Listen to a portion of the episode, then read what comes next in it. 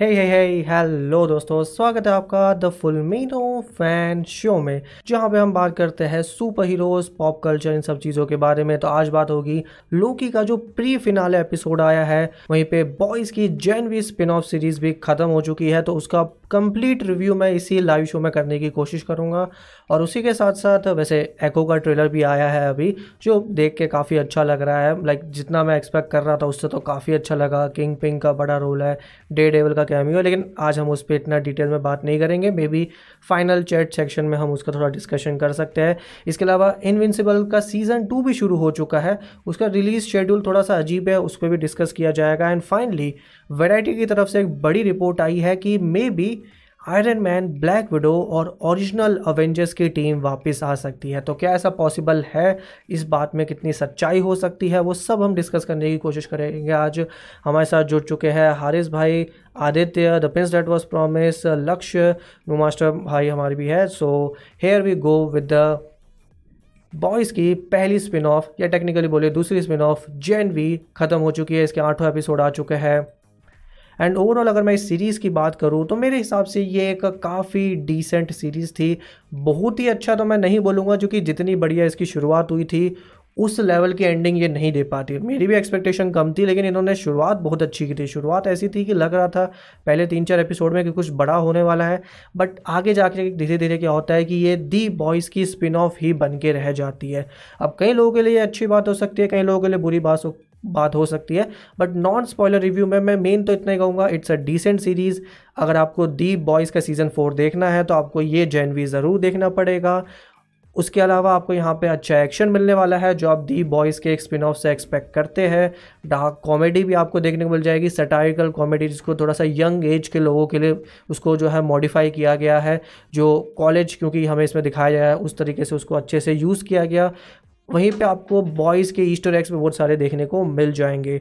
Overall अच्छी series है, आप ज़रूर देख सकते हैं। मैं ये ज़रूर बोलूँगा कि अगर, मैं जानता हूँ कई लोगों ने अभी इसे देखना स्टार्ट नहीं किया होगा तो अगर आपने इसे देखना स्टार्ट नहीं किया है तो आप ये कर सकते हैं कि इसको बॉयज़ की सीज़न फोर से पहले तक छोड़ सकते हैं, क्योंकि अब थोड़ा सा हम स्पॉयलर पे जाएँगे, लेकिन आप बॉयज़ के सीज़न फोर से पहले तक छोड़ सकते हैं। और जैसे ही वो रिलीज़ होने वाला हो, जो भी उसकी रिलीज़ डेट हो, उसके एक हफ़्ता पहले आप इसे देखना स्टार्ट कर दो। उतनी रेलिवेंट ये सीरीज़ मुझे लगती है। ठीक है, लेकिन अब थोड़ा सा स्पॉयलर पे आ जाते हैं। मैं फिर से कह रहा हूँ स्पॉयलर डिस्कशन होगा पूरी सीरीज़ का एपिसोड एट मेरे हिसाब से इसका जो फिनाले था एंड ओवरऑल सीरीज़ थी, जहाँ सीरीज़ बहुत अच्छी चलती है एपिसोड एट की एंडिंग थोड़ी सी एंटी क्लाइमेटिक थी। एंटी क्लाइमेटिक का मीनिंग क्या होता है कि एक्सपेक्टेशन बहुत थी। ऐसा लग रहा था कि कुछ होगा बट कुछ हुआ नहीं। और बेसिकली होता ये है कि होमलैंडर आता है। होमलैंडर अच्छे हीरोज़ को, अच्छे सूप्स को यहाँ पे जो है एक तरह से जेल में बंद कर देगा और बुरे सूप्स को जो है यहाँ पे हीरो बना देगा। उस तरह से दिखाया जाता है। तो जो होमलैंडर की स्टोरी सीज़न थ्री के एंड से आगे बढ़ रही थी कि भाई वही सब कुछ कंट्रोल कर रहा है। वॉट का मालिक भी एक तरह से वही बन चुका है तो वही स्टोरी लाइन यहाँ पे कंटिन्यू होती है एंड में। और जितने भी सुपर हीरोज़ यहाँ पे सूप्स इंट्रोड्यूस किए गए हैं जेनवी में ये उसी का पार्ट अब धीरे धीरे बन चुके हैं। सो so, ये इस तरह से बॉयज़ से भी कनेक्ट होता है एंड देन पोस्ट के सीन में हम देखते हैं बुचर का cameo now Butcher will be like on the good side वो हमारे अच्छे सूप्स को जैसे यहाँ पे मरी हो गई सैम सैम तो अच्छा सूप नहीं है मरी हो गई एमा हो गई इनको बचाने की कोशिश करेगा। And this character will be seen in the boy season four basically इससे क्या होता है कि जैन वी की खुद की कोई आइडेंटिटी नहीं बन पाती। लाइक like, आप ये मान सकते हो कि उन्हें दी बॉयज़ से पहले कुछ लाना था और इसको सीधा दी बॉयज़ से कनेक्ट करना था तो उन्होंने ये शो बना दिया। ये शो अपने आप में कुछ ज़्यादा अलग बन के नहीं निकलता। बस ये बस उसका हिस्सा रह जाता है। जो मुझे थोड़ा सा अजीब लगा मुझे लग रहा था कि ये अपने आप में एक अलग चीज़ हो सकती है। अपने आप में इसका एक वजूद हो सकता है बट वो मुझे थोड़ा अजीब लगा कि ये जो कैरेक्टर्स हैं, इनकी अपनी स्टोरी डेवलप नहीं हो पाई और अब ये जो है दी बॉयज़ के कैरेक्टर्स के ही एक तरह से सपोर्टिंग कैरेक्टर बन के रह जाएँगे। फिर भी मैं बोलूँगा कि अगर आपकी एक्सपेक्टेशन ही यही थी, मैं जानता हूँ बहुत सारे, बहुत कम लोग इसके लिए एक्साइटेड थे व्यूअरशिप वैसे अच्छी आ रही थी बट फिर भी जो लोग सिर्फ़ ये देख रहे थे कि यार दी बॉयज़ की स्पिन ऑफ़ है, देख लेंगे या दी बॉयज़ का कनेक्शन दिखाओ, हमें बाकी सब नहीं देखना तो हाँ अगर आपको सिर्फ़ उसके लिए देखनी है तो हाँ उसके लिए सीरीज़ परफेक्ट है। एक्टिंग वाइज भी बहुत अच्छी है, स्टोरी लाइन्स काफ़ी अच्छी इंट्रोड्यूस की गई। उतना अच्छा उसका रेजोल्यूशन निकल नहीं पाता बट शुरुआत कई कैरेक्टर्स की काफ़ी अच्छी होती है। फॉर एग्जांपल मरी का कैरेक्टर जो आप स्क्रीन पे देखते हैं इसके अलावा गोल्डन बॉय का कैरेक्टर काफ़ी बढ़िया दिखा सकते थे लाइक ऑफकोर्स उसका कोई बड़ा रोल नहीं होता। एमा काफ़ी अच्छा कैरेक्टर था, मुझे लग रहा था कि एमा एंड में आके एक बड़ी सुपर हीरोइन बनेगी, लेकिन वैसा कुछ नहीं होता। सैम का मुझे कुछ बड़ा रोल लग रहा था कि फिनाले में कुछ धमाका करेगा बट वो भी कुछ ज़्यादा नहीं होता। केट का जो एक्सपेक्टेड था, वही रोल था, और जॉर्डन का जितना जो भी एक सपोर्टिंग रोल वो देती है, वो स्टोरी में हमें देखने को मिलता है। ओवरऑल इस शो की खुद की कोई आइडेंटिटी नहीं है तो मैं आपको इसको बोल सकता हूँ कि this is technically the boys three point five ठीक है तो that's it that's the thing इसमें ज़्यादा कुछ और बताने को है नहीं. एक्सपेक्टेशन मेरी थोड़ी ज़्यादा थी and it's a good series कई सीन्स इसके काफ़ी अच्छे हैं. फॉर एग्जांपल एपिसोड फोर या फाइव में एक पपेट सीन आता है बहुत ही अच्छा लगा मुझे. सोल्जर बॉय का कैमियो काफ़ी अच्छा है. मरी का कैरेक्टर डेवलपमेंट शुरू में काफ़ी अच्छे से किया जाता है. एमा जो हमें एपिसोड थ्री में देखने को मिलती है फोर में देखने को मिलती है, मज़ा आ जाता है. जॉर्डन का कैरेक्टर पहले लग रहा था कि सपोर्टिंग रोल ही होगा, लेकिन फिर उसकी भी स्टोरी डेवलप की जाती है. वो सारी चीज़ें अच्छी चलती है। फिर डीन शेट्टी, जो एक तरह से विलन दिखाई जाती है तो फिर ये भी दिखाया जाता है कि वो ये जो कर रही थी, उसका एक रीज़न भी था। बट जो भी वो प्लान कर रही थी, वो अब वो अब जो है प्लान वो विक्टोरिया न्यूमैन के हाथ में लग चुका है और विक्टोरिया न्यूमैन उसको ख़त्म कर चुकी है। लाइक ऑल ओवर उसका जो जो भी प्लान था जैनवी में जो हो रहा था, उस ख़त्म हो चुका है। और वहीं पे हमें जो कॉलेज की जो बातें थी, कुछ जो गुड ओल्ड यूनिवर्सिटी थी, उसके बारे में भी हमें ज़्यादा कुछ पता नहीं चलता। सो so, ये थोड़ी सी मुझे लगेगा कि इस पर अगर वर्क होता तो चलता but I think most fans यही चाहते थे कि दी वॉइस से इससे कनेक्ट करो और वो कनेक्शन आपको यहाँ पे मिल जाता है। The prince that was promise लिखता है ये होमलैंडर की स्टोरी तो दी बॉयज़ की कॉमिक्स वाली आर्क की ओर जा रही है। हाँ ठीक है और उसी को वो कंटिन्यू करेंगे। तीन सीज़न तो मेरे हिसाब से और बनाएँगे दी बॉयज़ के तो कहानी वहाँ पे आगे बढ़ रही है। हैरिस भाई लिखते हैं soldier boys will be more than our expectation in the future I hope so I hope so soldier boy पर मुझे लगता है कि वो अगर वापस आएगा भी तो वो सीज़न फोर के मिड में वापस आएगा, क्योंकि उससे पहले भी उनके पास डिसेंट स्टोरी है अभी, जो उन्होंने सेटअप किया दिखाने को। तो यहाँ पर ऑप्शन है। राजीव पांडे वैसे कह रहे हैं कि जियो सिनेमा ने काफ़ी सीरीज़ हिंदी डब करने पे अपने प्लेटफॉर्म पे रिलीज़ कर रहे हैं। गुड उन इन सीरीज़ की रीच बढ़ेगी। अल्टीमेटली अगर आपको ओ टी प्लेटफॉर्म को बढ़ाना है तो उसको, को हिंदी डब करना ही पड़ेगा। मैं तो इंग्लिश में ही देखता हूँ पहले से तो मेरा तो फिक्स है। बट हाँ अगर उन ओ टी टी प्लेटफॉर्म्स को पैसा कमाना है, अपना पैसा रिकवर करना है चूँकि वो काफ़ी पैसे देते होंगे फ़ॉरन के स्टूडियोज़ को और जो भी इंडिया के स्टूडियोज़ को ये लाइसेंस लेने के लिए तो उनको पैसा रिकवर करने में काफ़ी मदद मिलेगी। So that's it about Gen V अब हम चलते हैं अपने नेक्स्ट टॉपिक पे, जो कि अमेजोन प्राइम वीडियो पे एक और नई सीरीज़ आई है। इनविंसिबल का सीज़न टू शुरू हो चुका है और उसका पहला एपिसोड जितना मैंने एक्सपेक्ट किया था, उतना ही अच्छा है। Like season one season one के जो पहला एपिसोड था, उसका जो पोस्ट क्रेडिट सीन दिखाया जाता है डेट वॉज़ फैंटेस्टिक उससे पहले लगता है कि हाँ ये सिंपल शो होगा, लेकिन वो पोस्ट क्रेडिट सीन देख के लगता है, यार, ये ओमनी मैन तो कुछ अलग ही बला है। और वहीं पे इस जो एपिसोड की शुरुआत होती है सीज़न की जैसे शुरुआत होती है, वो आपको हिंट कर देता है कि इस सीज़न में क्या होने वाला है विच लुक्स प्रॉमिसिंग जो आप एक्सपेक्ट कर रहे थे, जो जिस तरह का इन्विंसिबल का स्टाइल है, एक तरह से इन्विंसिबल का स्टाइल है, थोड़ा typical super hero story line के साथ चलना एनिमेशन में आपके पास ज़्यादा ऑप्शन होते हैं कि आप ज़्यादा एक्शन दिखा सकते हो, ज़्यादा कैरेक्टर इंटरेक्शन दिखा सकते हो। आपको अलग अलग कैरेक्टर को जानने का मौका मिलता है। इमोटल की अच्छी स्टोरी यहाँ पर एस्टाब्लिश की जा रही है। वहीं पर रैक्स को भी एक कॉमेडी के तौर पर अच्छा प्रेजेंट किया जा रहा है। बाकी कैरेक्टर्स तो हमने देखे ही तो वो पुराने कैरेक्टर्स जो सपोर्टिंग रोल में थे, वो थे ही। ओनली मैन मुझे लगता है कि शायद वो जो इसका सेकेंड पार्ट आएगा इस सीज़न का, क्योंकि अभी इसके इसके सिर्फ़ चार एपिसोड रिलीज़ होंगे एक एक हफ़्ते में, और फिर 2024 में इसके चार एपिसोड 2024 में आएँगे तो उसके लिए तो हमें वेट करना पड़ेगा। मेरे हिसाब से शायद वो ओमनी मैन वाला पार्ट नेक्स्ट ईयर के लिए बचा के रख रहे हैं। अभी के लिए उन्होंने एक छोटा सेकेंडरी विलन सेटअप कर दिया है, जिसकी स्टोरी जो है यहाँ पे एस्टाब्लिश की गई, और जिसका कनेक्शन जो है एक ऐसे कॉन्सेप्ट के साथ है, जो मार्वल और डीसी भी सही से नहीं दिखा पा रहा विच इज़ मल्टीवर्स मैं पर्सनली मानता हूँ कि मल्टीवर्स की स्टोरी मुझे नहीं लगता कि इन्विंसिबल वाली इतनी ज़्यादा स्ट्रेच करेंगे। वो जो विलन दिखाया गया, वो एक वन टाइम विलन होगा, वो ख़त्म हो जाएगा डेड सेट जो कि मल्टीवर्स की स्टोरी दिखाना अच्छे खासे इस शो को बर्बाद कर सकता है, वो इतना बड़ा रिस्क है। वो बहुत कन्फ्यूज़न हो जाता है और अभी भी कई लोग जो इस शो से जुड़े नहीं है, शायद वो सीज़न टू के बाद जुड़े, वो और कन्फ्यूज़ हो जाएँगे कि भैया इसमें तो मल्टीवर्स है, हम तो इससे दूर रहना चाहते हैं, हमें तो समझ नहीं आएगा।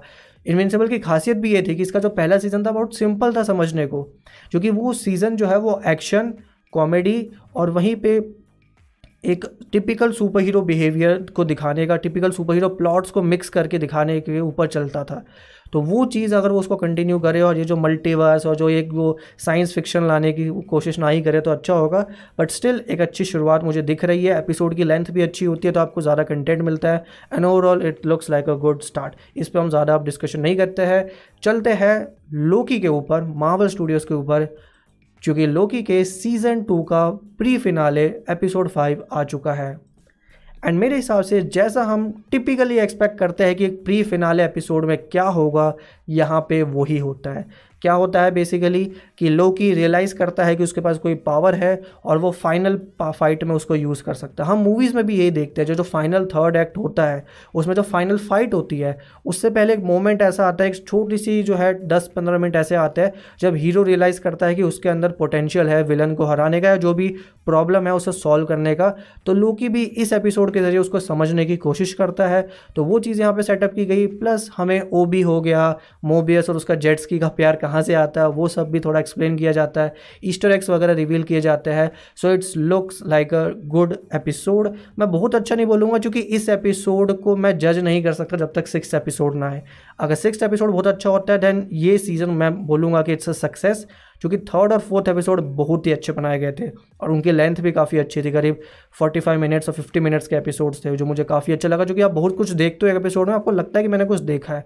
सो यहाँ पे भी वैसी वाली चीज़ आ जाती है कि Loki is a star Tom Hiddleston बहुत ही बढ़िया काम करता है और उन्हें काफ़ी अच्छे से यूज़ किया जा रहा है।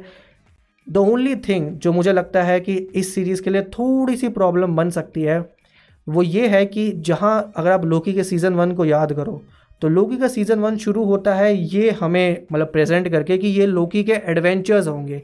जो हमें देखने को मिलेंगे। लेकिन एंड में ये कहानी बन जाती है कि इसमें कैंग को सेटअप किया जाएगा और नेक्स्ट अवेंजर स्टोरी को सेटअप किया जाएगा। लेकिन जैसे ही हम सीज़न टू की बात पे आते हैं तो सीज़न टू की इनिशियल हाइप तो यही थी कि यहाँ पे कैंग को सेटअप किया जाएगा। कैंग को हमें समझने का मौका मिलेगा। लेकिन अब ये शो थोड़ा जा रहा है कि हम इसमें लोकी को समझने की कोशिश कर रहे हैं। सो so, ये थोड़ा सा ट्विस्ट मुझे थोड़ा अजीब लगता है क्योंकि अभी तक तो मैं यही सोच रहा था कि ये सीज़न कैंग के बारे में ज़्यादा होगा। लाइक लोकी ही मेन रोल करेगा लेकिन वो ज़्यादा बातें कैंग और विक्टर टाइमली और इसी की होगी ही रिमेंस की बातें होगी। बट अब तो ऐसा लग रहा है कि यहाँ ज़्यादा बातें अब लोकी के ऊपर जा रही है। आई नो इस एपिसोड में काफ़ी अच्छे वी एफ़ एक्स थे, काफ़ी इंटरेस्टिंग लग रहा था, पर जो चीज़ वो एक्सप्लेन करने की कोशिश कर रहे हैं लोकी के साथ ये लोकी टाइम को मैनेज कर सकता है एक तरीके से टाइम स्लिपिंग की पावर को कंट्रोल कर सकता है, जिसके, जिसकी वजह से उसके पास बड़ी पावर आ जाएगी, और ऐसा कहा भी जा रहा है कि एपिसोड सिक्स में कुछ बड़ा होगा।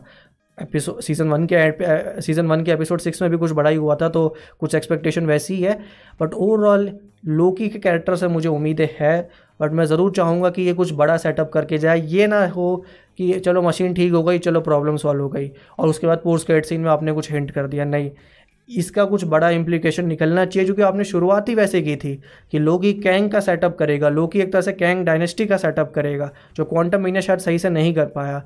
तो वो वाली चीज़ अगर ये करने में कामयाब हो तो ये और भी सोने पे सुहागा होगा। But overall third fourth episode इसके मुझे काफ़ी अच्छे लगे। शुरुआत भी काफ़ी अच्छी हुई थी। प्री फिनाले को मैं इतना जज नहीं कर सकता जब तक सिक्स एपिसोड नहीं आता। सिक्स एपिसोड बताएगा कि ये सीज़न सक्सेसफुल है कि नहीं है। हारिस भाई लिखते हैं I will wait until Thor and Loki will hug I think यहाँ तो हमें नहीं देखने को मिलेगा बट मुझे लगता है कि अब मावल के कार्ड्स में ज़रूर होगा कि नेक्स्ट अवेंजर मूवी में ये दोनों कैरेक्टर हमें वापस एक साथ देखने को ज़रूर मिलेंगे। मुझे पर्सनली ऐसा ज़रूर लगता है।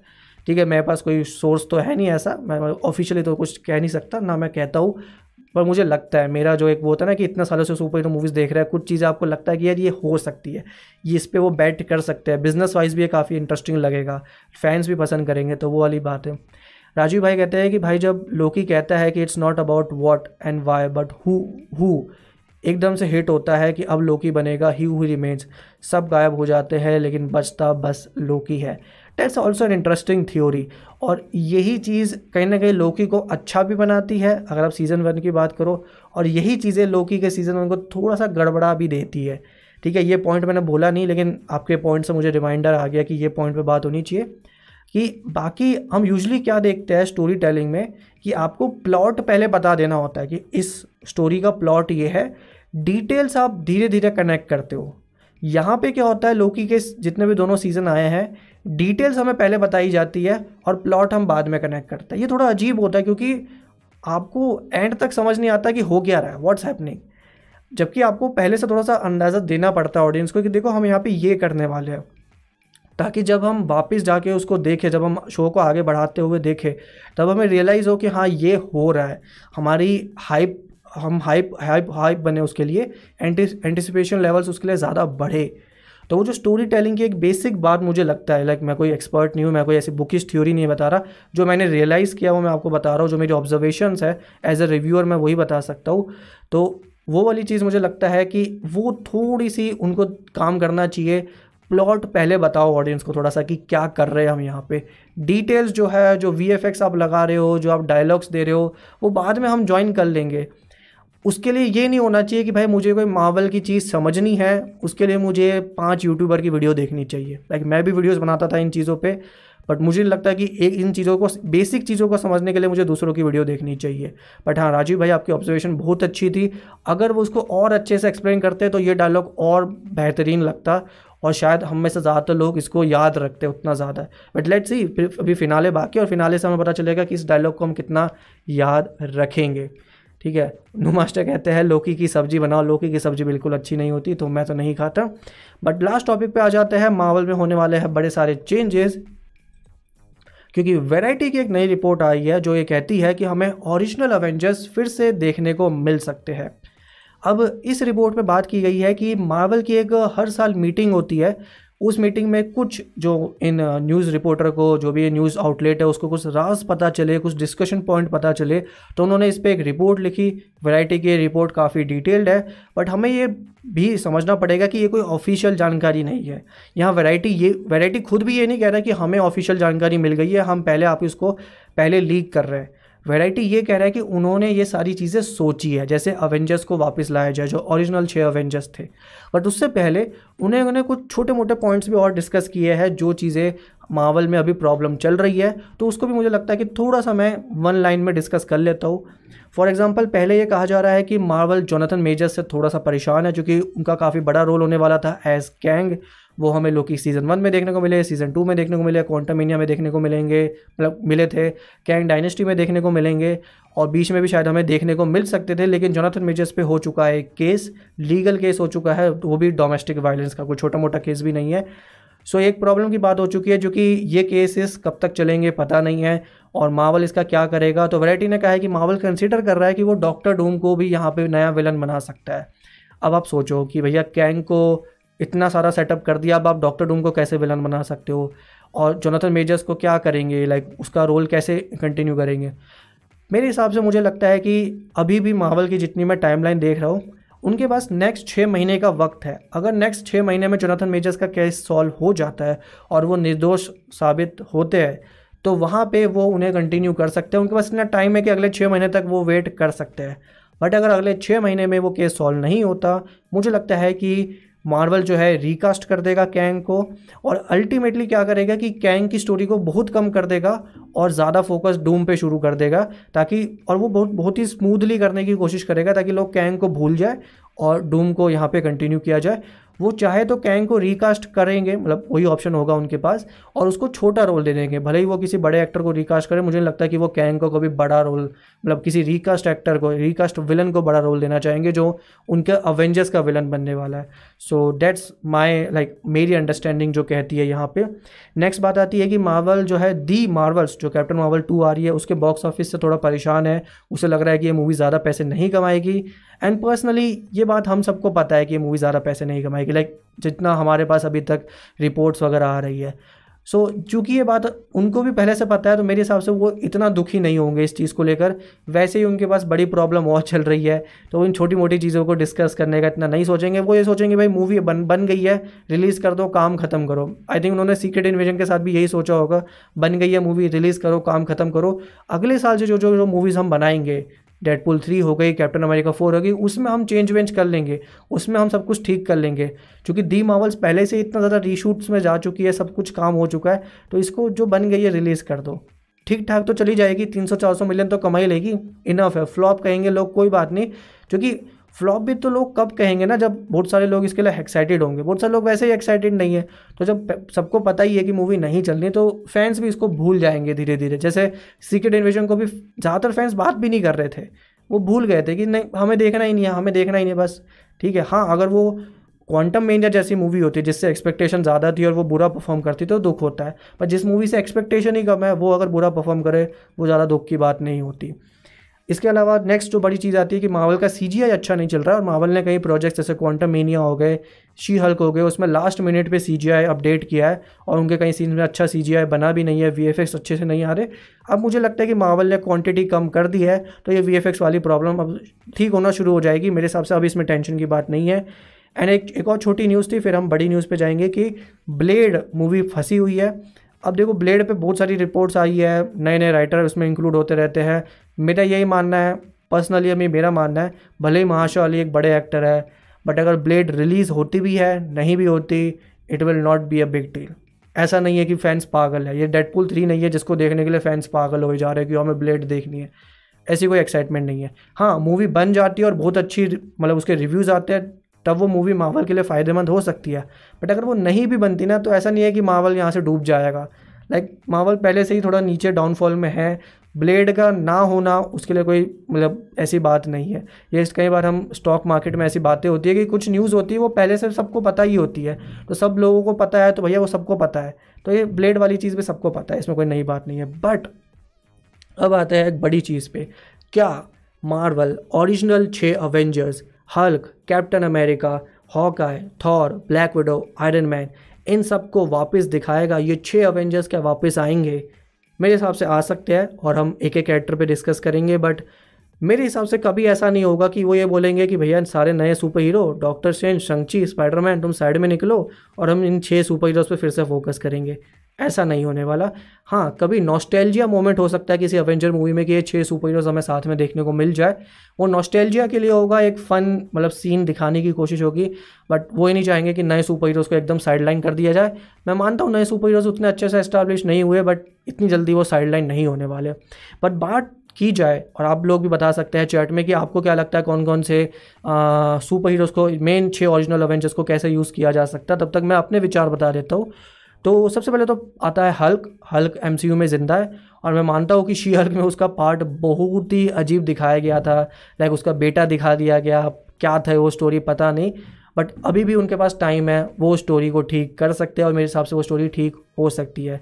वर्ल्ड वॉर हल्क तो मुझे नहीं लगता कि अभी बनेगी फ़ेज़ सिक्स में तो नहीं बनेगी सीक्रेट वॉर्स के सीक्रेट वॉर्स के बाद ही मुझे लगता है बट मुझे लगता है कि हल्क के साथ अभी भी वो एक्सपेरिमेंट कर सकते हैं, उसको ठीक किया जा सकता है, अभी भी उसमें बहुत सा रास्ता खाली है। नेक्स्ट आता है हॉकाय मेरा ये मानना था कि हॉकाय अगर वो उन्होंने जब सीरीज़ अनाउंस की थी, मुझे लग रहा था कि वो हॉकाय के season one season two season three भी बनाएँगे। बट अभी सिचुएशन चेंज हो चुकी है, जो कि हॉकाय का सीज़न वन कुछ ज़्यादा चला नहीं है। जेरेबी रैनर भी आपको पता ही होगा कि बाद में थोड़े इंजर्ड हो गए थे। और हमें ये भी नहीं पता कि वो अब ऐसे सुपर हीरो रोल ऐसे थोड़े ज़्यादा ऐसे एक्शन वाले रोल करना चाहेंगे कि नहीं करना चाहेंगे। तो मेरा तो यही मानना है कि अगर वो जेरेमी रेनर को कंटिन्यू करना चाहते हैं हॉक आए तो वो उन्हें मेंट्रो टाइप की फिगर में रख सकते हैं। जैसे निक फ्यूरी का रोल था, उस तरह का रोल उन्हें दिया जा सकता है। मे बी यंग अवेंजर्स से उससे कनेक्ट किया जा सकता है और यंग अवेंजर्स के मेंट्रो के तौर पर उसे दिखाया जा सकता है। मैंने बहुत बार ये बात बोली है तो मैं इसको ज़्यादा रिपीट नहीं करूँगा। नेक्स्ट आता है थॉर हम सब जानते हैं थॉर एक बहुत बड़ी हिट थी इन्फिनिटी वॉर मूवी उससे भी बढ़िया उसको रोल दिया था वहाँ पे। लेकिन फिर थॉर लवन ठंडा सब कुछ टाइम फेस कर देती है और फैंस कह रहे हैं कि थॉर लवन ठंडा ने थॉर के कैरेक्टर को बिगाड़ दिया। मुझे यहाँ पे लगता है कि मावल दो ही चीज़ें कर सकता है। पहली चीज़, नेक्स्ट अवेंजर मूवी में थॉर को अच्छा खासा रोल देना। उसको मेन रोल नहीं देना। मतलब उसको ऐसा नहीं दिखाना कि वो अवेंजर्स का लीडर है बट उसको इन्फिनिटी वॉर जैसा रोल वो दे सकते हैं। फैंस अभी भी थॉर से काफ़ी प्यार करते हैं, मेरे जैसे फैंस अभी भी है। और इन्फिनिटी वॉर जैसा अगर उसका रोल हुआ, जहाँ पे वो बीच में एंट्री मारेगा और सब कुछ ठीक कर देगा that will be fantastic but वहीं पर थॉर के साथ एक और चीज़ होगी। थॉर को क्या थॉर फाइव भी बन सकती है? मुझे लगता है कि केस हेम्सवर्थ शायद रेडी होंगे थॉर फाइव के लिए बट थॉर फाइव सुनने में काफ़ी अच्छा आइडिया लगता है। थॉर की बहुत सारी स्टोरीज अभी भी अनएक्सप्लोर्ड है तो उनको एक्सप्लोर किया जा सकता है। मुझे लगता है कि थॉर के साथ इतने एक्सपेरिमेंट हो चुके हैं तो शायद वो उस रिस्क को नहीं लेना चाहे। Even with Thor Love and Thunder जहाँ वो मूवी की मतलब उम्मीद थी कि उसकी बहुत बड़ी हाइप बनेगी बट उसकी उतनी हाइप नहीं थी जितनी शायद डॉक्टर स्ट्रेंज वगैरह की थी। तो मुझे लगता है कि थॉर कैरेक्टर कभी भी उतना पॉपुलर नहीं हो पाया इतने सालों में, जितना आयरन मैन और कैप्टन अमेरिका हो गया था। और ये मैं थॉर फ़ैन होने के नाते बोल रहा हूँ लाइक उस तौर पे बोल रहा हूँ, मुझे इतनी बात मैं रियलाइज़ करता हूँ। ऐसा नहीं कि वो हिट नहीं है। थॉर सॉरी आयरन मैन और कैप्टन अमेरिका के बाद अभी भी थॉर ही आएगा एमसीयू में। स्पाइडरमैन को आप रख सकते हो बट स्पाइडरमैन तो एक यूनिवर्सल अपील वाला सुपर हीरो है। बट यहाँ पे मैं बात कर रहा हूँ कि थॉर फाइव बन सकती है बट मावल बहुत ही कोशिश करेगा कि उसको रिस्क फ्री बनाने की कोशिश करे, जो थोड़ा सा मतलब मुश्किल होगा बनाना बट आई थिंक उनको बनानी चाहिए थॉर फाइव और थॉर के कैरेक्टर को एक अच्छा एंड देना चाहिए। लोग देखने जाएँगे थॉर फाइव नए, अब आप खुद ही सोचो, एक नए सुपर हीरो को इंट्रोड्यूस करेंगे और थॉर फाइव बनाएँगे तो यहाँ पर ज़्यादातर लोग थॉर फाइव ही देखना चाहेंगे। नेक्स्ट आता है कैप्टन अमेरिका अब एक कैप्टन अमेरिका तो एमसीयू में है ही सैम विल्सन और वहीं पे मुझे लगता है कि वो क्रिस एवेंस को भी वापस ला सकते हैं। टेक्निकली क्रिस एवेंस वाला कैप्टन अमेरिका मरा नहीं है। और मुझे लगता है कि भले ही क्रिस एवेंस ये बोलते हैं कि, भाई, मैं स्क्रिप्ट को देख के वापस आऊँगा बट मावल जैसे ही बोलेगा ना कि, भैया, वापस आ जा स्क्रिप्ट लिख देंगे तो जो अच्छा खासा पैसा भी देंगे। मुझे लगता है क्रिस एवेंस वहीं पे वापस आ जाएँगे। मुझे कोई टेंशन नहीं लगती कि क्रिस एवेंस को जब भी बुलाया जाएगा, वो वापस भी आ जाएँगे और वो एक रिकरिंग रोल शुरू भी कर देंगे। मतलब वो अवेंजर्स में भी दिखेंगे और कैप्टन अमेरिका की अपनी मूवीज़ भी बनाते रहेंगे। मेरे हिसाब से वो सुपर हीरो एमसीयू में हमेशा वापस आ सकता है। नेक्स्ट आता है ब्लैक विडो का कैरेक्टर ब्लैक विडो का कैरेक्टर टेक्निकली मर गया था बट मेरे हिसाब से कॉमिक बुक में के ज़रिए कॉमिक बुक के जो एक एक तरह से स्टोरी लाइन्स होती है, उसके ज़रिए उसको वापस लाया जा सकता है सोल स्टोन और उसका यूज़ करके। अब आप बोलोगे कि भाई ब्लैक विडो को फिर रोल क्या मिलेगा? क्योंकि कई लोग बोलते हैं, उसको वापस तो ले आएँगे, उसको रोल क्या देंगे? तो वही जो हॉकाई वाला रोल था, वो मेरे हिसाब से ब्लैक विडो को दिया जा सकता है। अवेंजर्स के मेंटोर का अवेंजर्स के लीडर का अवेंजर्स के मैनेजर का, जो कहीं ना कहीं वो खुद अवेंजर्स एंड गेम में भी प्ले कर रही थी। उसी तरह का रोल उसको वहाँ पे दिया जा सकता मुझे भी ऐसा ही लग रहा था एंड गेम के बाद कि एंड गेम में अगर उसका कैरेक्टर नहीं मरता तो उसका यही रोल होता। निक फ्यूरी को रिप्लेस कर दिया जाता, क्योंकि निक फ्यूरी का भी अगर आप रोल देखें तो वो एज ऑफ़ अल्ट्रॉन के बाद ज़्यादा देखने को मिला नहीं था। तो ये एक मेरे हिसाब से एक अच्छी बात हो सकती थी कि उसको उस तरह का रोल अभी भी दिया जा सकता है। स्कारलेट जॉनसन का अपनी एक ब्रांड वैल्यू है। फैंस पसंद करेंगे उसके रोल में। देखो अब ब्लैक विडो टू और थ्री में तो उसको दिखा के कोई फ़ायदा नहीं है। लोग ब्लैक विडो मूवी तो देखने नहीं जाएँगे। बट हाँ अवेंजर्स मूवी जब भी आप बनाओगे तो आप ये कर सकते हो कि ब्लैक विडो स्कारलेट जॉनसन हमेशा उसमें देखने को मिलेगी। वो ऐसा कैरेक्टर है कि जो रिकरिंग रोल में भी आपको देखने को मिल सकता है और फैंस भी थोड़े एक्साइटेड होंगे कि हाँ भाई ब्लैक विडो वापस आ रही है। बहुत ज़्यादा भी नहीं होंगे जितना आयरन मैन की खुशी में होंगे बट वो तो मतलब कुछ ना कुछ तो हाइप बनेगी और स्कारलेट जॉनसन अच्छी एक्ट्रेस है और उनकी अच्छी खासी MCU फैंडम में एक अपील है। एंड लास्ट आता है आयरन मैन क्या आयरन मैन वापस आ सकता है? तो यहाँ पे मुझे लगता है कि जितनी बड़ी आयरन मैन की स्टोरी चल रही है, चाहे वो आयरन मैन वन से लेकर आयरन मैन थ्री हो, पहले दोनों अवेंजर्स में उसका बड़ा रोल हो सिविल वॉर में उसकी जो आर्क दिखाई गई, और इन्फिनिटी वॉर और एंड गेम में जैसे उसकी आर्क को एंड किया गया that is the perfect super hero story line और मेरे हिसाब से उसको बिगाड़ने की कोई ज़रूरत नहीं है। हाँ आप किसी भी तरीके से रॉबर्ट डॉनी जूनियर को वापस ला सकते हो। आप उनको पैसे दोगे, वो वापस आ ही जाएँगे। और जितना पैसा वो लेंगे, उससे पाँच गुना वो रिटर्न आपको करके देने ही वाले हैं। तो वो प्रॉफिटेबल सुपर हीरो तो होगा ही। बट मुझे जो लगता है कि वो आयरन मैन के साथ कर सकते हैं, जो मेरी थ्योरी है, पहले भी मेरी थ्योरी थी, कि वो आयरन मैन का एक मल्टी वर्जन मल्टीवर्स वर्जन दिखा सकते हैं। वो आयरन मैन का एक मल्टीवर्स वर्जन दिखा सकता है। यानी कि वो ये दिखा सकते हैं, पता नहीं आँख में कुछ चला गया। यानी कि वो ये दिखा सकता है कि जब सुपर हीरोज़ ये मल्टीवर्स वगैरह कर रहे होंगे, तब उन्हें एक आयरन मैन का दूसरा वेरिएंट देखने को मिलेगा, जो रॉबर्ट डाउनी जूनियर ही होगा। लेकिन ये हमारा वाला आयरन मैन नहीं होगा, ये वेरिएंट होगा। तो इससे क्या होगा कि आप ओरिजिनल सुपर हीरो की लेगेसी को भी ख़राब नहीं करोगे और आप रॉबर्ट डाउनी जूनियर को भी यूज़ कर लोगे। और आप इसकी स्टोरी लाइन कैसे दिखा सकते हो कि ये एक ऐसा आयरन मैन होगा जो इतना मतलब वैसा सा आयरन मैन है जो हमने दो की आयरन मैन में देखा था। थोड़ा सा एडवेंचरस है, थोड़ा सा कॉकी है एजी है और वो उस तरह से बिहेव करेगा कि देखो, मैं तो सुपर हीरो मैं तो मज़े करूँगा, मैं तो ये करूँगा। बट ये सारे जो सुपर हीरोज़ होंगे हमारे, जैसे डॉक्टर स्ट्रेंज या स्पाइडरमैन ये काफ़ी इमोशनल हो जाएँगे उसको देख के और उस बोलेंगे कि भाई तेरे में बहुत पावर है और तेरे एक वेरियंट ने थेनोस को भी हरा दिया था तो तू भी हमारी हेल्प कर दे। तो ये बंदा उस मूवी में जो भी वो अवेंजर्स मूवी में वो दिखेगा मे बी सीक्रेट वॉज़ में तो वो वहाँ पर ऐसा दिखा सकते हैं कि वो रियलाइज़ करेगा जो वेरिएंट होगा आयरन मैन का कि भाई मैं भी एक अच्छा सुपर हीरो बन सकता हूँ और अल्टीमेटली वो एक अच्छा सुपर हीरो बनेगा विलन को हरा देगा और फिर वो मल्टीवर्स की प्रॉब्लम ख़त्म हो जाएगी और वो अपने घर पर चला जाएगा। इस तरीके से क्या होगा कि आपने अपने पुराने सुपर हीरो की लेगेसी को भी ख़राब नहीं किया और आपने रॉबर्ट डाउनी जूनियर को कैमियो भी दे दिया अवेंजर मूवी में भी डाल दिया और जैसे ही आप रॉबर्ट डाउनी जूनियर को अवेंजर मूवी में डालोगे, उस मूवी का बॉक्स ऑफ़िस जो है वो 500 मिलियन अपने आप ऑटोमेटिकली बढ़ जाएगा। सो विन विन सिचुएशन है। आपने पुराने सुपर हीरोज़ को मतलब पुराने सुपर हीरो की लेगेसी को भी डिस्टर्ब नहीं किया। आपने नए सुपर हीरोज़ को भी ये नहीं कहा कि तुम साइड में हटो और पुराने सुपर हीरोज़ वापस आ रहे हैं, है ना? आपने अच्छी स्टोरी भी दिखा दी रॉबर्ट डाउनी जूनियर को एक्टिंग करने का मतलब कुछ यूनिक एक्टिंग करने का मौका भी मिल गया। विन विन सिचुएशन है so yeah that's all from my side कुछ ज़्यादा ही बड़ा लाइव हो रहा है आज का, लेकिन आप लोगों की चैट लेने की कोशिश करते हैं अब। तो अब आप नीचे चैट में अपने सवाल, क्वेश्चन कुछ भी लिख सकते हैं और आप, अगर आपको ये शो अच्छा लग रहा हो तो सुपर चैट भी कर सकते हैं। डेट्स द ऑप्शन एंड पहले लाइक कर दीजिए वीडियो को। लाइक करना काफ़ी ज़्यादा इंपॉर्टेंट है। अगर आपको ये फुलमिनो फ़ैन शो का ये वाला जो एपिसोड है आपको अच्छा लग रहा है तो माइटी शॉर्ट्स कहते हैं वो अपने घर पे चला जाएगा। लाइक मैं जब ये सोच रहा था कि मैं क्या बोलूँगा, इस पर तो मेरे मुँह पे ये लाइन आ गई तो वो चिपक गई एक तरीके से।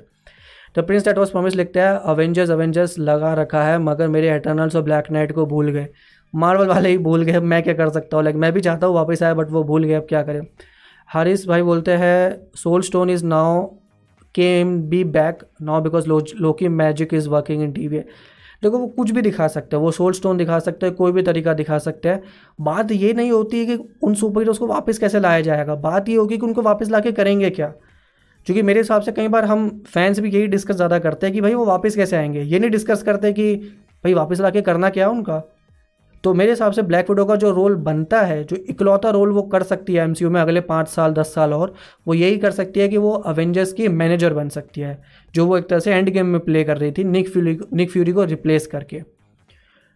कॉस्टअप पालकर लिखते हैं, ब्रो, वापस लाना ठीक है बट नॉट परमानेंटली बस टेम्प्रेरी रखो then let go let them go once for all true true Iron Man के साथ मुझे यही लगता है, लेकिन हाँ मार्वल को लगता है, यार, हमें कुछ किसी को तो किसी सुपर हीरो को तो लॉन्ग टर्म के लिए वापस लाना है. तो Chris Evans will be a ready option मेरे हिसाब से क्रिस एवेंस मना नहीं करने वाले। उनको अच्छी स्क्रिप्ट दी जाएगी, उनको अच्छा रोल दिया जाएगा। कई लोग ये बोल सकते हैं, भाई सैम विल्सन भी तो दिखा रहे हैं दो दो कैप्टन अमेरिका कैसे हो सकते हैं? भैया दो दो कैप्टन अमेरिका फैंस और ज़्यादा पसंद करेंगे। वो कोई प्रॉब्लम नहीं है। दो सुपर हीरोज होना उसमें प्रॉब्लम नहीं है। ठीक है दो दो आयरन मैन होते तो एक प्रॉब्लम हो सकती थी कि भैया उन्होंने रॉबर्ट डाउनी जूनियर दिखा दिया और एक नए बंदे को भी आयरन मैन का रोल दिया। वो एक प्रॉब्लम हो सकती थी। बट सैम विल्सन और स्टीव रॉजर्स दोनों अगर हमें कैप्टन अमेरिका के रोल में भी एमसीयू में देखने को मिले that will be fantastic super hero newb noob लिखते हैं। इनविंसिबल सीज़न टू में मल्टीवर्स एक्सपेक्टेड नहीं था। ट्रू, मैंने भी एक्सपेक्ट नहीं किया था। मैं भी काफ़ी कंफ्यूज था कि ये दिखा क्या रहा है, वो स्टार्टिंग हो क्या रही है। क्योंकि इनविंसिबल कभी तो बुरा नहीं बनेगा। और पहले मुझे लग रहा था कि वो कोई इन्विंसिबल का डुप्लीकेट था, लेकिन उसके पास तो इन्विंसिबल जैसी भी पावर थी। बट बाद में उन्होंने कहा कि ये मल्टीवर्स है। मुझे पर्सनली मैं नहीं चाहता कि वो मल्टीवर्स को ज़्यादा घुसाए, क्योंकि ये स्टोरी लाइन सिंपल ज़्यादा अच्छी चल रही थी बट लेट्स सी वो क्या करते हैं। राजीव पांडे बॉय बोलते हैं कि एंड गेम को पाँच साल हो गए, लेकिन वो पहले वाली एक्साइटमेंट नहीं रही अब। True true that's all about content मैं हमेशा यही कहता हूँ, बहुत से मतलब लोग बोलते हैं कि अरे मावल ख़त्म हो गया, ये हो गया। भैया डाउनफॉल तो आ ही गया ना। ठीक है, हर चीज़ का डाउनफॉल होता है। डाउनफॉल आगे गिरेगा तभी तो उठेगा भाई, उठ जाएगा मावल उठना होगा तो। पोटेंशियल है, ऐसा नहीं तो ये बिल्कुल ख़त्म हो चुका है। पोटेंशियल है उनके पास। सो so, मुझे लगता है कि अगर लगातार तीन चार अच्छे प्रोजेक्ट आएँगे तो मावल की हाइप फिर से आ सकती है। अगले साल ही आप देखो अगर Deadpool three Captain America four और डे डेवल जैसे जैसे रिलीज़ हो जाता है डे डेवल की शूटिंग अभी काफ़ी बाकी है पूरा रीशूट करना है उसको तो तो ऑप्शन है कि तीन अच्छे प्रोजेक्ट जो है क्वांटिटी भी कम होगी मावल मैनेज भी कर लेगा और एक रिवाइवल यहाँ से हो सकता है। ठीक है कुछ अच्छी मूवीज़ दूर है। Guardians of the Galaxy volume three के बाद अगर सीक्रेट इन्वेजन भी अच्छा निकलता ना तो कहानी अच्छे से और आगे चलती। बट फिर secret Guardians of the Galaxy volume three अच्छी आ गई लेकिन फिर सीक्रेट इन्वेजन ने फिर से कवाड़ा कर दिया। तो लगातार उनको तीन चार अच्छे प्रोजेक्ट चाहिए फिर कहानी लाइन पे आ जाएगी। That that's how the world works ठीक है दुनिया में हर चीज़ में रूल लागू होता है। कुछ प्रोग्रेस करोगे तो चीज़ें सॉल्व होना शुरू हो जाती है। मेहनत ही करती है भैया सबको। माइटी शॉर्ट्स कहते हैं मल्टीवर्स हर अच्छी चीज़ को खिचड़ी बना देता है। ट्रू लाइक like, मैंने जैसे कहा मावल और डीसी जैसी कंपनीज़ भी इसको अच्छे से नहीं दिखा पाई। तो ये भी एक प्रॉब्लम की बात है। कुछ और कमेंट लेने की कोशिश करता जो कि शुरू में भी कुछ छूट गए होंगे बट आप नीचे भी कमेंट कर सकते हैं अभी भी। विजय महातो कहते हैं, अपने करियर के बारे में बताओ। भाई, मेरा करियर डिजिटल मार्केटिंग में करता हूँ, जो काफ़ी अच्छा चल रहा है। यूट्यूब करियर इतना अच्छा नहीं चला but I am still trying I am still working मेरे लिए एक पैशन है जो मैं हमेशा करता रहूँगा। और मैंने एक चीज़ तो अचीव कर ली थी, पचास हज़ार सब्सक्राइबर तो हो गए थे मेरे। एंड होपफुली कभी इस चैनल पे भी ज़्यादा सब्सक्राइबर होंगे, ज़्यादा ऑडियंस होगी। But mainly I love doing this type of videos this type of live stream मुझे मौका मिलता है लोगों से बात करने का तो that is always an exciting thing ऊपर से कुछ चैट बची होगी। आई तो भाई कहते हैं थंडर की मूवी की शूटिंग कब स्टार्ट होगी? सेम सेंट्री दिखेगा। थंडर बोल्ट मुझे लगता है कि जैसे ही ये राइटर स्ट्राइक खत्म होगी, वो थंडर बोल्ट को शूट करना शुरू कर देंगे। हालाँकि उसमें इशू ये आएगा कि इन एक्टर्स के और भी कमिटमेंट होंगे। तो ये स्टूडियोज़ वगैरह कैसे मैनेज करते हैं कि भैया जैसे मान लो जैसे फ्लोरेंस व्यू है। अब फ्लोरेंस व्यू को अभी थंडर बोल्ट शूट करनी थी इस टाइम पे मतलब जुलाई से लेकर नवंबर तक। और उन्होंने दिसंबर से लेकर मार्च की डेट किसी और मूवी को दे रखी होगी। तो अगर वो, मान लो, आज ही स्ट्राइक ख़त्म हो जाती है तो उनकी दिसंबर से लेकर नवंबर की बुकिंग, दिसंबर से लेकर नेक्स्ट मार्च की बुकिंग तो हो ही चुकी है तो वो वहाँ चली जाएगी। तो ये कैसे मैनेज होगा, ये थोड़ा डिफ़िकल्ट पार्ट है और मुझे लगता है कि मावल कोशिश करेगा कि जैसे ही एक्टर स्ट्राइक ख़त्म होती है, वो यहाँ पे जो है शूटिंग स्टार्ट कर देंगे और सारे कैरेक्टर्स को वापस ले आएँगे। कैप हारिस भाई बोलते हैं Captain America's Nomad project is there pending Nomad बना सकते हैं but I am not expecting that too much ठीक है ऑप्शन है, हालाँकि अच्छा ऑप्शन है मेरे हिसाब से वो। माइटी बॉर्स कहते हैं, बॉस, आप थॉर फ़ैन हो, मुझे लगा था कैप्टन फ़ैन हो। I am a Thor fan, मैंने थॉर मूवी से ही सुपर हीरोज़ देखना सुपर हीरोज़ का फ़ैन बना था। So that's a thing for me and yeah अब लास्ट की जो जो चैट है, वो सब लेते हैं देन स्ट्रीम को एंड यहाँ पे करेंगे लाइव शो का एंड करेंगे। माइटी शॉर्ट्स लिखते हैं, थॉर और कैप्टन अमेरिका को लीड सुपर हीरोज़ बनाओ मार्वल के। थॉर और कैप्टन अमेरिका को लीड बना ट्रू बना सकते हैं, मेरे हिसाब से अभी भी बना सकते हैं। थॉर, कैप्टन अमेरिका और डॉक्टर स्ट्रेंज और एक और सुपर हीरो को डाल दो। ठीक है मावल शायद मावल की प्लानिंग तो मेरे हिसाब से, मुझे तो यही लगता है कि यही थी कि चैडविक बोसमैन के ब्लैक पैंथर को बनाया जाएगा बट वो प्लान उनका मतलब ऑफकोर्स वो सफल तो नहीं हो सका। So Captain Marvel is also a great option मुझे पता है, कई लोग बोलेंगे कैप्टन मावल नहीं देखना हमें और दी मावल्स कौन देखेगा? बट अच्छे से दिखाया जाए ना तो पोटेंशियल है कैरेक्टर में। ठीक है, बस दिखाने की बात है इट्स ऑल अबाउट कैसे आप प्रेजेंट करते हो चीज़ों को। ठीक है प्रेजेंट प्रेजेंटेशन ही बहुत इंपॉर्टेंट होती है। और प्रेजेंटेशन ही वो चीज़ थी जिसने एमसीयू को बनाया था। जिस तरीके से जॉन फेवरो ने रॉबर्ट डोनी जूनियर को टोनी स्टार के रोल में प्रेजेंट किया डेट मेड द एमसीयू उसने एमसीयू बनाया। सो प्रेजेंटेशन इंपॉर्टेंट है।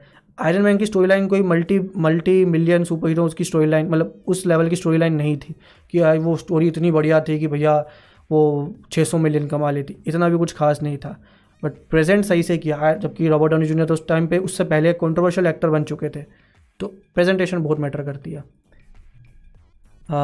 नेक्स्ट आते हैं कौस्तभ भाई की चैट पे।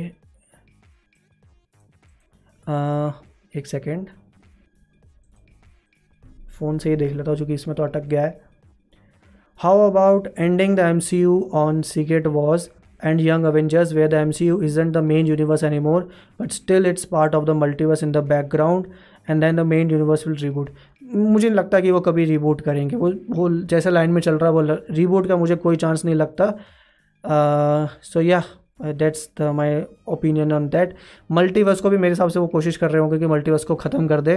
जैसे ही सीक्रेट वॉर्स आती हैं वो कॉन्सेप्ट अच्छा नहीं है उनको नहीं कंटिन्यू करना चाहिए।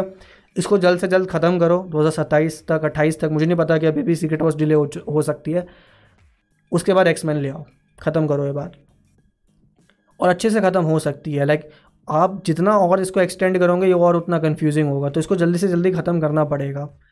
राजीव पांडे भाई बोलते हैं do live Echo trailer react hail to Kingpin Echo is for R rated series for Marvel live reaction मैं करता नहीं हूँ क्योंकि जब भी मैं कोई ट्रेलर देखता हूँ मेरा रिएक्शन सिर्फ़ यही होता है। मैं अंदर से बहुत सारी चीज़ें सोच रहा होता हूँ जब भी मैं कोई ट्रेलर देखता हूँ मेरा रिएक्शन यही होता है। सो so, उस ट्रेलर रिएक्शन में ज़्यादा कुछ मैं दे नहीं सकता मैं ऐसे चिल्लाता विल्लाता नहीं हूँ। बट हाँ ट्रेलर मैंने अभी देखा एंड अमेजिंग लग रहा है जितना मैंने एक्सपेक्ट किया था। उससे तो काफ़ी अच्छा लग रहा है। हालाँकि मैं पर्सनली मैं ऐसा बंदा नहीं हूँ जो किसी भी प्रोजेक्ट को बिना देखे उसको हेट करना शुरू कर देता हूँ। जब तक मैं वो प्रोजेक्ट देखूँगा नहीं तब तक मैं उसको हेट नहीं करूँगा। मैको को भी हेट नहीं करता था। मैं अभी भी कहता हूँ हॉकाई में उसकी स्टोरी लाइन अच्छी हो सकती थी उन्होंने उसकी इंट्रोडक्शन भी अच्छा किया था बाद में उसको आने वाले एपिसोड में बर्बाद कर दिया था। एको भले ही छोटा कैरेक्टर है लेकिन तब भी एक बड़ा कैरेक्टर बन सकता है। इट्स ऑल अबाउट प्रेजेंटेशन आप कैरेक्टर को कैसे प्रेजेंट करते हो? लास्ट के दो तीन क्वेश्चन रहते हैं। सॉरी अगर बाकी लोगों की चैट मिस हो जाए तो बट का, काफ़ी बड़ा लाइव स्ट्रीम आज हो चुका है। और मेरा भी गला ख़राब हो रहा है। मतलब एक तो पॉल्यूशन दिल्ली में और पूरे नॉर्थ इंडिया में इतना पॉल्यूशन होता है तो वैसे ही थोड़ा गला ख़राब है ही। आपको सुन आपको लग भी रहा होगा। और अगर ज़्यादा बातें करूँगा तो बिल्कुल यहाँ पे और ज़्यादा बैठ जाएगा यहाँ पे। आदित्य भाई की चैट थी। हाँ एको शो अच्छा होगा। डिपेंड्स बट ट्रेलर अच्छा है और अच्छा एक डेफिन अच्छा एक रिलेटिव टर्म है। आपके हिसाब से अच्छे का मीनिंग कुछ होता है, अच्छे का दूसरा मीनिंग भी हो सकता है। मेरे हिसाब से शोज़ एक रेंज में चलते हैं। कई लोगों के हिसाब से शोज़ होते हैं, या तो लाइक या डिसलाइक यानी वो प्रोजेक्ट बहुत ही अच्छा है या वो प्रोजेक्ट एकदम कबाड़ा है। मेरे हिसाब से शो अच्छा भी हो सकता है, बहुत अच्छा भी हो सकता है ठीक ठाक अच्छा भी हो सकता है मतलब बिलो एवरेज भी हो सकता है, थोड़ा बुरा भी हो सकता है तो कुछ भी हो सकता है। मुझे अगर डिसेंट मिल जाएगा, मुझे लगेगा कि यार मैंने देखा, मुझे अच्छा लगा, और ट्रेलर से मुझे लग रहा है कि हाँ ये शो ऐसा होगा कि मैं देखूँगा और मैं बोलूँगा अच्छा शो था। अभी मुझे ऐसा नहीं लग रहा कि ये शो बढ़िया निकलेगा, मैं उतनी ज़्यादा एक्सपेक्टेशन भी नहीं लगा रहा but I will be watching the show and yeah last chat लेते हैं prince that was promised Judgment Day live action adaptation देखने का सपना सपना ही रह जाएगा। True we can do anything Judgment Day हो, कुछ भी हो तुम तुम जानते हो, जित कितना मैं मैं भी एटर्नल्स टू देखना चाहता हूँ।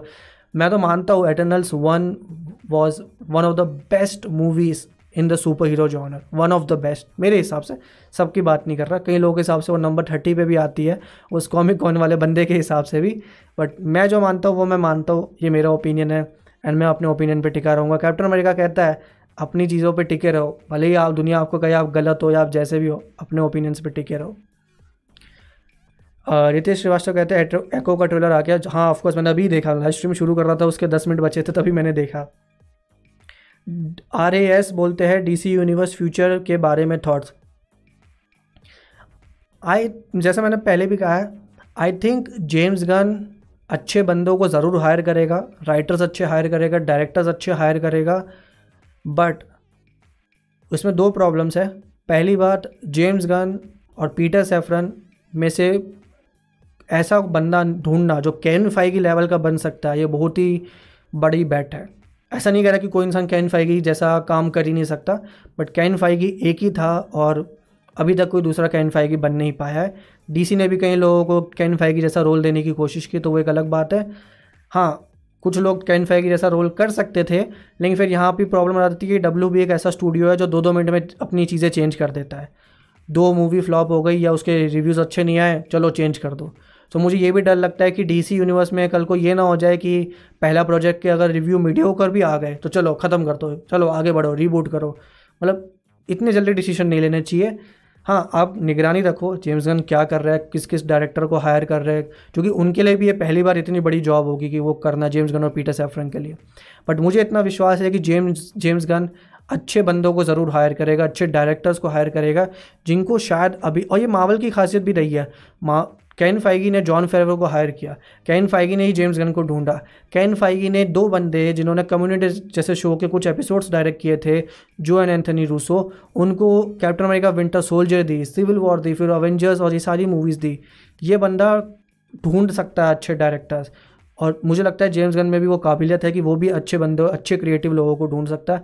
आई होप मैं तो अच्छे प्रोजेक्ट देखना चाहता हूँ।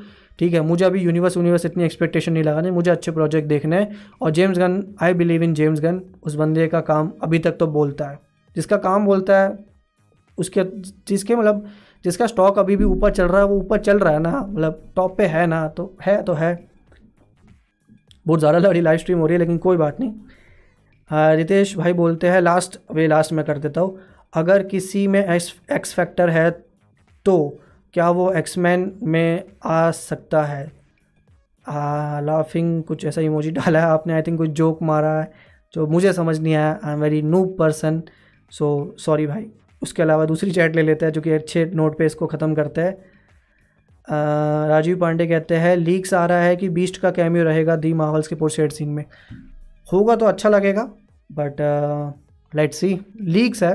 कोई ऑफिशियल इन्फॉर्मेशन नहीं है, ना ही पहले ऐसा कुछ हमें रूमर्स आए थे। होगा तो भी अच्छी बात है, नहीं होगा तो भी अच्छी बात है। इट्स ऑल अबाउट कि उसको प्रेजेंट किया जैसे किया जाता है क्योंकि M C U phase four और फाइव में हमें पोस्ट कैट सीन इतने सारे दिख चुके हैं कि आप खुद कन्फ्यूज़ हो जाते हो कि भाई करना क्या चाहते हैं। Captain America sorry Falcon and the Winter Soldier का पोस्ट कैट सीन आपको पता है आगे क्या होने वाला है? नहीं। हॉकाई के पोस्ट कैट सीन है हॉकाई की जो स्टोरी है, वो अब जाके आगे बढ़ रही है आको में। मून नाइट का पोस्ट क्रेडिट सीन आपको पता आगे क्या होने वाला है? नहीं। थॉल ऑफ़ अंडर का पोस्ट क्रेडिट सीन आपको पता आगे क्या होने वाला है? नहीं। Doctor Strange two the list goes on तो इतने सारे पोस्ट क्रेडिट सीन है कि आप कितना ही दिखा दोगे, क्या ही क्या कर लोगे। हालाँकि मैं जिसका कैमियो एक्सपेक्ट कर रहा हूँ इज़ शंक्ची मैं चाहूँगा कि शंक्ची का कैमियो हो।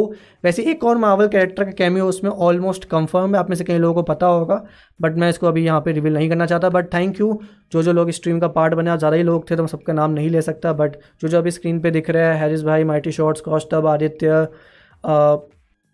राजीव भाई रितेश भाई भी आए थे एंड ये मेरी चैट अटक अटक चुकी है तो मैं अभी सारे नाम नहीं देख सकता बट नू मास्टर भाई और जितने भी लोग थे, सबका थैंक यू लाइव शो आपको अच्छा लगा तो लाइक का बटन दबा दीजिए। मिलते हैं नेक्स्ट फ्राइडे को, पक्का नहीं है मिलेंगे बिकॉज़ दिवाली आ जाएगी बम पटाखे फूटेंगे तो पता नहीं मैं लाइव स्ट्रीम कर पाऊँगा। कर पाया तो ज़रूर करूँगा चूँकि लोकी का फिनाले का डिस्कस करना होगा, वरना हम उसके नेक्स्ट वीक मिल लेंगे, जो भी होगा हम मिलेंगे।